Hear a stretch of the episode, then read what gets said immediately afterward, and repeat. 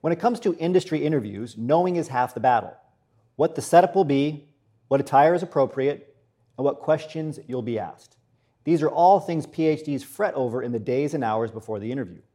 In a survey conducted by The Muse, 88% of participants reported being most worried about the quality of their answers and or having memory lapse during an interview.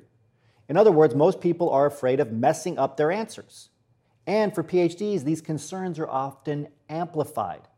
That's because, let's face it, as a PhD, you might be slightly obsessed with perfection. And while interviews are difficult for any job, interviewing for a PhD level position can be particularly grueling.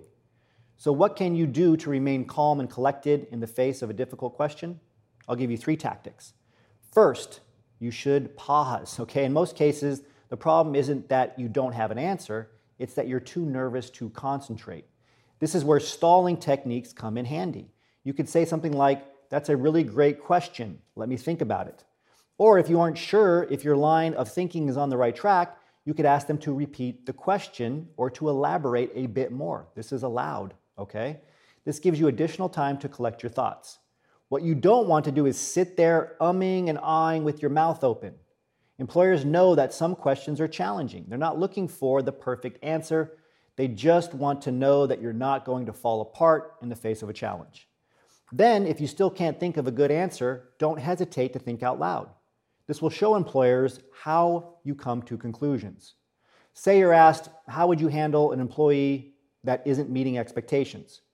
Maybe you haven't encountered this situation before. You could say, That's a really great question. While I haven't encountered this exact situation, I faced a similar question in which XYZ happened. This is just me thinking out loud, but I would, and so on.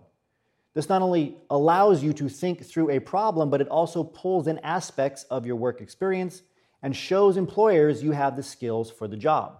However, if your train of thought has officially been declared dead on arrival, just level with the interviewer. Honesty and humility also go a long way. Many PhDs experience this when they're asked technical questions.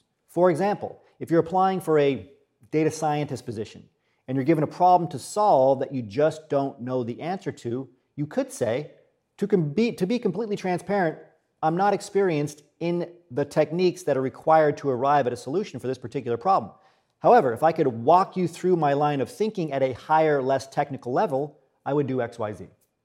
In other words, don't surrender outright. Instead, admit that you don't know but aren't giving up and are ready to talk through things at your level of expertise.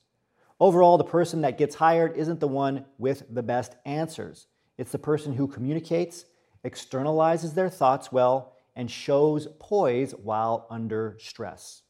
This takes us to the end of today's transition report. As always, remember your value as a PhD and start thinking and acting like a successful industry professional.